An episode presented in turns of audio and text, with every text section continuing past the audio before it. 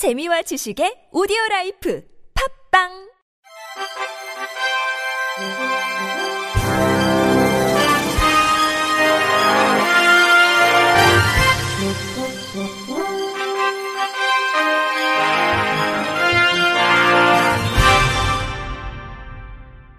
청취자 여러분 안녕하십니까? 6월 9일 목요일 KBIC 뉴스입니다.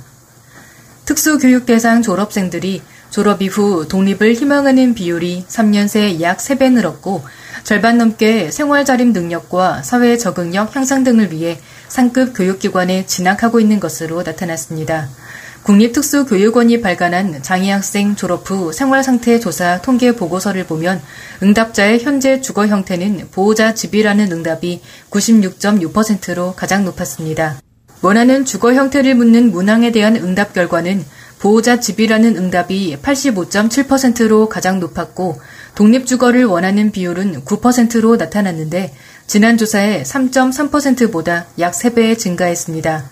통합교육 참여에 대한 응답 결과 졸업생의 50.6%가 통합교육에 참여했으며 참여한 통합교육의 형태는 시간제 특수학급 52.2%, 일반학급 전일제 26.7%, 전 일제 특수학급 21.1% 순이었습니다.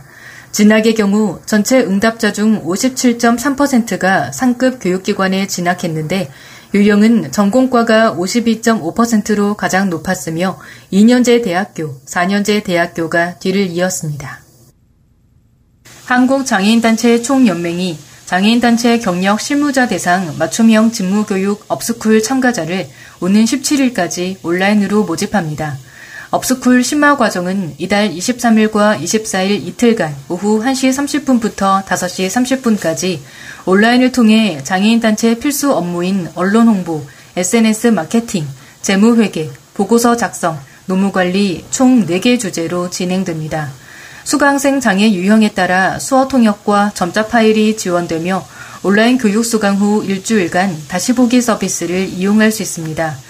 신청은 오는 17일까지 한국장애인단체 총연맹 누리집과 카카오톡 채널 역량 강화 교육 업스쿨을 통해 하면 됩니다.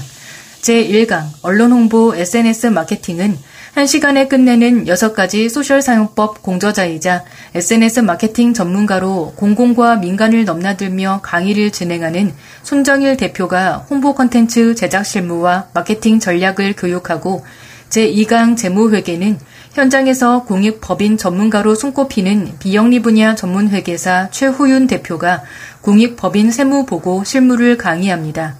제3강 보고서 작성은 김용균 사람과 사람들 대표가 보고서 작성 프로세스와 전략적 보고기법 강의를, 제4강 노무관리는 서울 상공회의소 인사노무상담위원이자 경기도 장기요양요원지원센터 상담지원 노무사로 다양한 현장 사례를 컨설팅해온 김민희 노무사가 장애인단체 경력 실무자를 위한 맞춤형 교육을 제공합니다. 한국장애인개발원이 중증장애인 생산품 신규 품목 제안 공모전 아이디어를 공모합니다. 공모 주제는 중증장애인 생산품 생산시설이 생산 가능한 물품이나 용역 등 신규 품목으로 공공기관에서 상시적으로 구매 가능한 품목이면 누구나 가능합니다. 응모 방법은 개발원 누리집이나 꿈들의 쇼핑몰에서 신청서, 품목 제안서 등을 내려받아 작성한 후 이달 24일까지 전자우편으로 발송하면 됩니다. 제출한 제안서는 시장성, 실현 가능성, 지속성, 적합성 등을 평가해 총 5개 작품을 선정합니다. 선정된 작품은 상장과 함께 최우수상 1명 200만원, 우수상 2명 각 100만원, 장려상 2명 각 50만원을 부상으로 수여하고 심사 결과는 다음 달 8일 발표합니다. 개발원은 향후 선정된 신규 품목 아이디어를 중증장애인 생산품 생산시설과 연계해 제품으로 개발하고 공공기관 대상 구매까지 연계될 수 있도록 지원할 예정입니다. 대한장애인체육회가 어제 전국 장애인 생활체육 현장에서 활동하는 지도자들의 역량 강화를 위한 교육에 들어갔습니다. 이번 교육은 지역 장애인 체육회에 배치돼 활동하는 장애인 생활체육 지도자와 서비스 팀장 천여 명을 대상으로 경기도 이천 선수촌에서 내일까지 진행합니다. 교육 내용은 신규 입문 교육, 장애 유형별 이해, 종목별 기초 및 중급 교육으로 구성됐습니다. 박종철 선수촌장은 이날 교육 개강식에서 대면으로 실시되는 이번 교육을 통해 지도자 및 실무자들이 종목실기 지도 능력을 충분히 배양해 장애인 생활체육 일선을 지키는 천병이 되달라고 당부했습니다. 일산 장애인 자립생활센터가 성인 중증 발달장애인의 감정한 놀자 참여자를 모집합니다.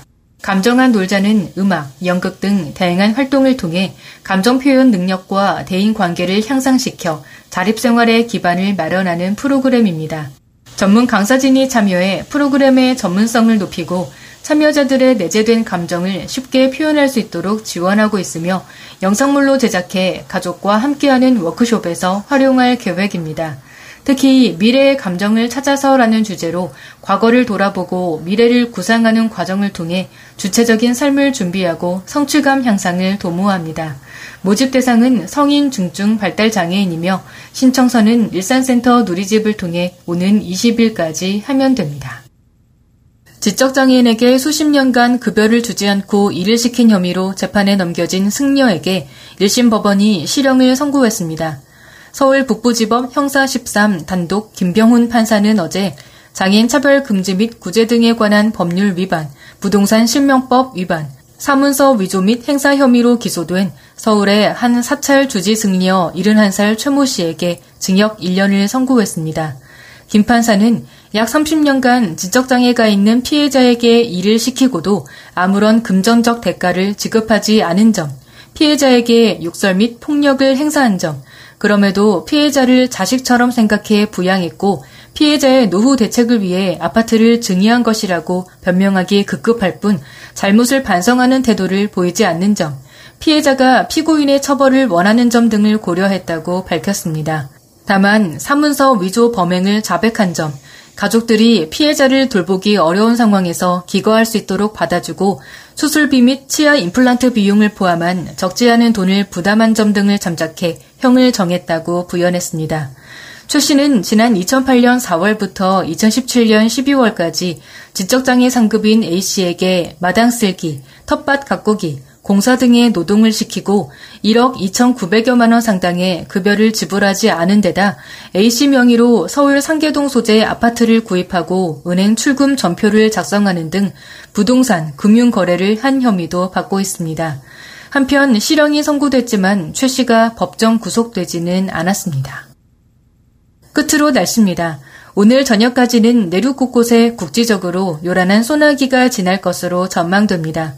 내일부터는 날이 다시 더워지며 전국 하늘에 구름만 간간히 있겠고 오후 한때 강원 산간에는 소나기가 지나겠습니다. 내일 아침 기온은 오늘과 비슷하거나 조금 높겠고 내일 낮 동안에는 여름 더위가 기승을 부리겠습니다. 아침 최저 기온은 서울 18도 등 14도에서 18도, 낮 최고 기온은 서울 29도 등 22도에서 29도로 예상됩니다. 미세먼지 농도는 전 권역이 보통이나 좋음 수준을 보이겠습니다. 이상으로 6월 9일 목요일 KBRC 뉴스를 마칩니다. 지금까지 제작의 이창훈, 진행의 홍가연이었습니다. 고맙습니다. KBRC